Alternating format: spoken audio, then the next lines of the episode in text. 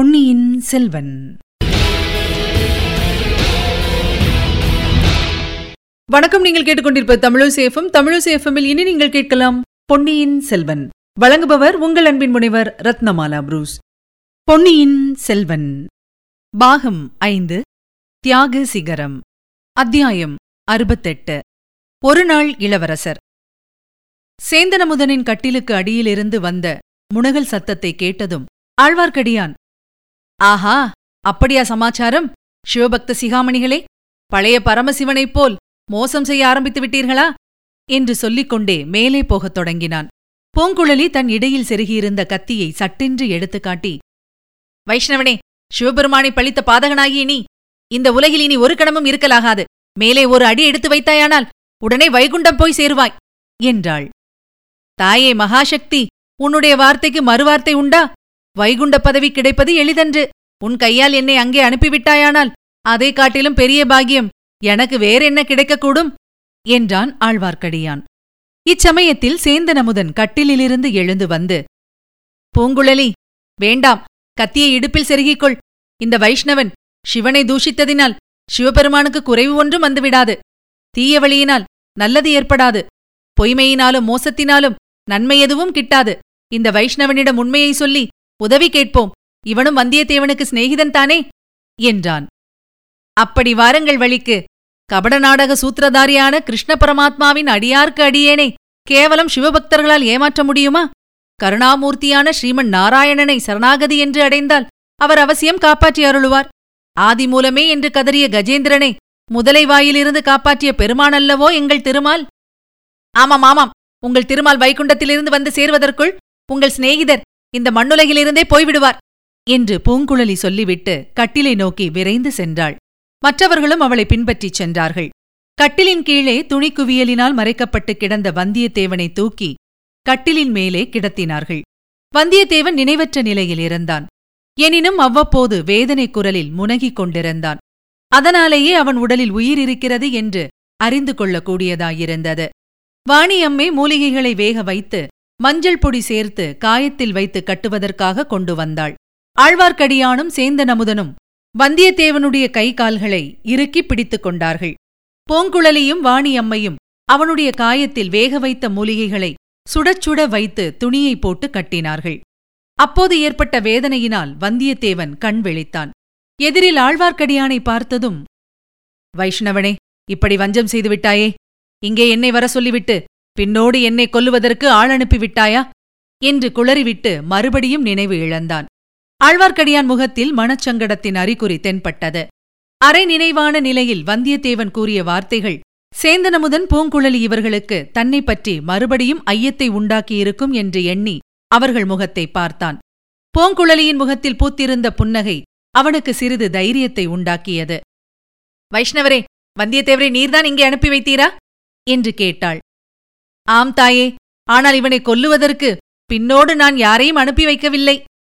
அதே இருக்கட்டும் இங்கே எதற்காக இவரை அனுப்பினீர்? தப்பி ஓடி செல்வதற்காக அனுப்பினேன். இந்த நந்தவனத்துக்கு பக்கத்தில் அவனுக்காகவும் அவன் நண்பனுக்காகவும் இரண்டு குதிரைகளும் தயாராய் வைத்திருந்தேன். பின்னே அவர் தப்பி ஓடவில்லை என்று எப்படி தெரிந்தது?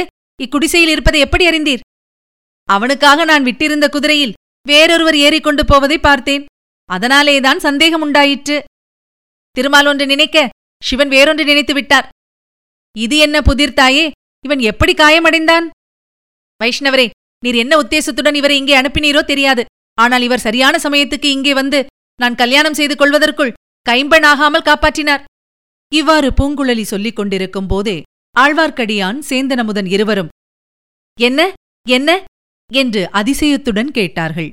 பூங்குழலி அமுதன் பக்கம் திரும்பி ஆமாம் உங்களிடம் கூட நான் சொல்லவில்லை. வெளியே ஒருவன் நின்று ஈட்டியினால் தங்களை குத்துவதற்குத்தான் குறிப்பார்த்தான் அப்போது இவர் வந்து குறுக்கிட்டு ஈட்டியை தான் ஏற்றுக்கொண்டு தங்களை காப்பாற்றினார் என்றாள். சேந்தனமுதன் கண்களில் நீர் ததும்பியது. ஐயோ எனக்காகவா என் நண்பர் இந்த ஆபத்துக்கு உள்ளானார் என்றான். அதனால் என்ன தாங்கள் இவரை தப்புவிப்பதற்காக எவ்வளவு ஆபத்துக்கு உள்ளாகியிருக்கிறீர்கள் என்றாள் பூங்குழலி. அம்மணி இந்த உலகத்தில் ஒருவர் செய்த உதவிக்கு உடனே பதில் உதவி செய்வதென்பது மிக அபூர்வமானது. நல்லது செய்தவர்களுக்கு கெடுதல் செய்யாமல் இருந்தாலே பெரிய காரியம். வந்தியத்தேவன் இங்கு சரியான சமயத்துக்கு வந்து சேந்தரமுதனை காப்பாற்றியது அதிசயமான காரியம்தான் ஆனால் கல்யாணத்தைப் பற்றி ஏதோ சொன்னீர்களே அது என்ன? கைம்பெண்ணாகாமல் காப்பாற்றியதாகவும் சொன்னீர்கள்? ஆம் வைஷ்ணவரே சிறிது நேரத்துக்கு முன்னாலேதான் நானும் இவரும் மணந்து கொள்வது என்று முடிவு செய்தோம். செம்பியன் மாதேவியின் ஆசியையும் பெற்றோம். பெரிய பிராட்டி திரும்பிச் சென்று கால் நாளிகைக்குள் இவர் மேலே ஈட்டி பாய்வதற்கு இருந்தது. என்னால் கூட அதை தடுத்திருக்க முடியாது. அதனால் இவர் உயிருக்கு ஆபத்து வந்திருந்தால் என் கதி என்ன? கல்யாணம் ஆவதற்கு முன்பே கைம்பன் ஆகிவிடுவேன் அல்லவா? கருணாமூர்த்தியான திருமாலின் அருளினால் அப்படி ஒன்றும் நேராது. செம்பியன் மாதேவியின் ஆசியும் வீண் போகாது. தாங்கள் இந்த உத்தம புருஷரை மணந்து நெடுங்காலம் இனிது வாழ்ந்திருப்பீர்கள். ஆனால் இந்த பரமசாதுவான பிள்ளையை ஈட்டியால் குத்திக் கொள்ள முயன்ற பாதகன் யாராயிருக்கும்? அவனை தாங்கள் பார்த்தீர்களா? அடையாளம் ஏதேனும் தெரிந்ததா? பார்க்காமல் என்ன? தெரியாமல் என்ன? அந்த வைத்தியர் மகனாகிய பினாகபாணி என்னும் சண்டாளன்தான் என் அத்தை மந்தாகினியை கோடிக்கரையிலிருந்து அக்கிரமமாக பிடித்துக் கொண்டு வந்து கொலைகாரனுக்கு பலியாக செய்தவன்தான் சோழராஜ்யத்தில் இப்படியெல்லாம் அக்கிரமங்கள் நடக்கின்றன. இது என்ன அக்கிரமத்தை கண்டுவிட்டீர்கள்? இதைவிட ஆயிரம் மடங்கு நடக்கப் போகிறது. சோழ நாட்டில் இன்றிரவு அராஜகம் ஆரம்பமாகப் போகிறது. சிற்றரசர்களுக்குள் பெரிய சண்டை மூலப் போகிறது. நாடெங்கும் மக்கள் ஒருவரோடொருவர் சண்டையிட்டுக் கொண்டு மடியப் போகிறார்கள். ஸ்ரீமன் நாராயணமூர்த்தியின் அருளினால் ஒரு பெரிய அற்புதம் நடந்தாலன்றி இந்த நாட்டுக்கு வரப்போகும் விபத்துக்களை தடுக்க முடியாது என்றான் ஆழ்வார்க்கடியான். வைஷ்ணவரே இது என்ன இப்படி சாபம் கொடுப்பது போல பேசுகிறீர்? சோழ நாடு செழிப்படைய ஆசி கூறலாகாதா? என்றான் அமுதன். நாடு எப்படியாவது போகட்டும் நாங்கள் கோடிக்கரைக்கு போய்விடுகிறோம் என்றாள் பூங்குழலி. நாம் போய்விடலாம் என் உயிரை காப்பாற்றிய இந்த உத்தம நண்பனை என்ன செய்வது? என்று சேந்தனமுதன் கேட்டான். இவனை உங்களால் எப்படியும் காப்பாற்ற முடியாது. இங்கேயே நீங்கள் இருந்தாலும் பயனில்லை. சிறையிலிருந்து தப்பி ஓடியவர்களை பிடிப்பதற்கு இப்போதே நாலா பக்கமும் சேவகர்கள் தேடி அலைகிறார்கள். விரைவில் இங்கேயும் வருவார்கள். வாசலில் நிற்கும் காவலர்களுக்கு நானே என்ன சமாதானம் சொல்லி அழைத்துப் போகிறது என்று தெரியவில்லை என்றான் ஆழ்வார்க்கடியான். ஐயா வைஷ்ணவரே நீர் எவ்வளவோ கெட்டிக்காரர். முதன் மந்திரி அனிருத்தருக்கே யோசனை சொல்லக்கூடியவர். கொலைக்காரனால் படுகாயம் பட்டிருக்கும் இந்த வானர்குல வீரரை காப்பாற்ற ஒரு யோசனை சொன்னால் உமக்கு புண்ணியம் உண்டு. நாங்கள் இருவரும் என்றென்றைக்கும் உமக்கு நன்றி கடன் பட்டிருப்போம். தேவி அது அவ்வளவு சுலபம் அன்று. ஐயா நிமிஷத்துக்கு நிமிஷம் எனக்கு மரியாதை அதிகரித்துக் கொண்டு வருகிறதே. நேற்று வரை என்னை ஓடக்காரி என்று அழைத்தீர். சற்று முன்னால் அம்மணி என்றீர். இப்போது தேவி என்று அழைக்கிறீர். சற்று போனால் இளவரசி என்றே அழைத்து விடுவீர் போலிருக்கிறதே. ஆம் இளவரசி. இதோ நினைவற்று கிடக்கும் இந்த வீரவாலிபனை காப்பாற்ற வேண்டுமானால் அதற்கு ஒரே ஒரு வழிதான் இருக்கிறது. தங்களை மணந்து கொள்ளப் போகும் இந்த பாக்கியசாலி ஒரு நாளைக்கு இளவரசராக வேண்டும். அவர் இளவரசர் என்றால் தாங்களும் இளவரசிதானே? வைஷ்ணவரே இது என்ன பரிகாசம்? நானாவது ஒரு நாள் இளவரசனாக இருப்பதாவது? எதற்காக? என்று கேட்டான் அமுதன். என் ஒருவனுக்கு மட்டும் தெரிந்த ரகசியத்தை இப்போது உங்கள் இருவருக்கும் சொல்லப் போகிறேன். கேளுங்கள். இல்லை முதலில் இதை பாருங்கள் என்று கூறிவிட்டு ஆழ்வார்க்கடியான் தன்னுடன் கொண்டு வந்திருந்த மூட்டையை அவிழ்த்து அவர்களுக்கு காட்டினான். மதுராந்தகர் அணிந்திருந்த கிரீடமும் முத்து மாலைகளும் வாகு வலயங்களும் ஜாஜ்வல்யமாய் ஜொலித்தன. ஆஹா இவை இளவரசர் மதுராந்தகர் தரித்திருந்தவை அல்லவா?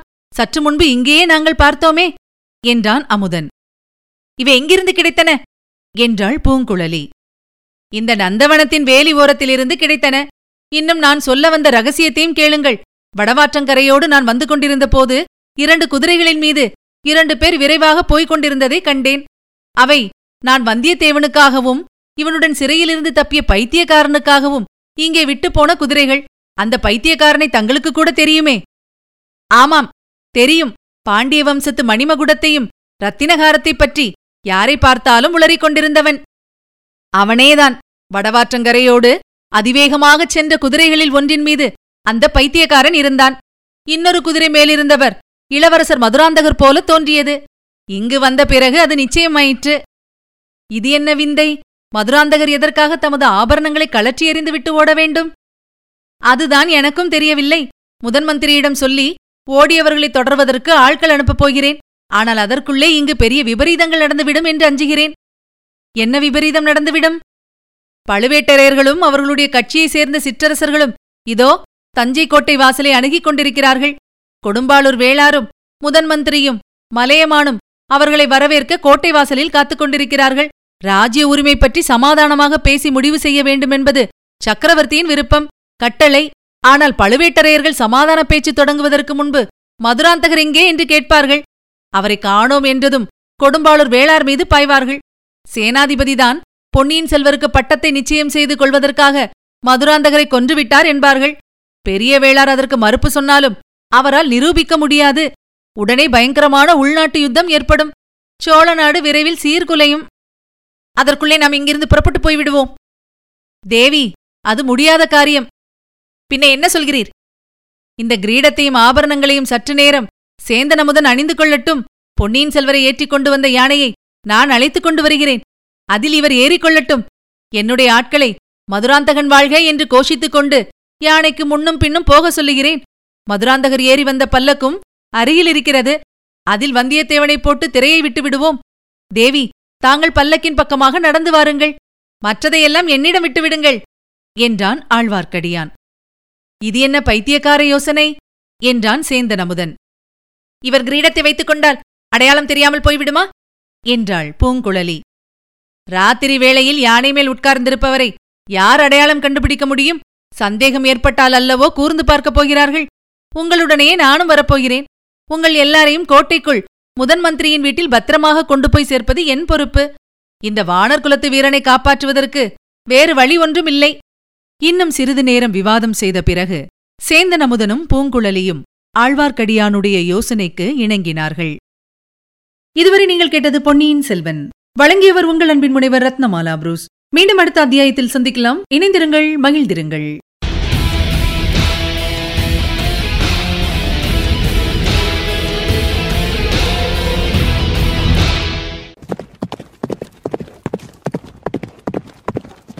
பொன்னியின் செல்வன்.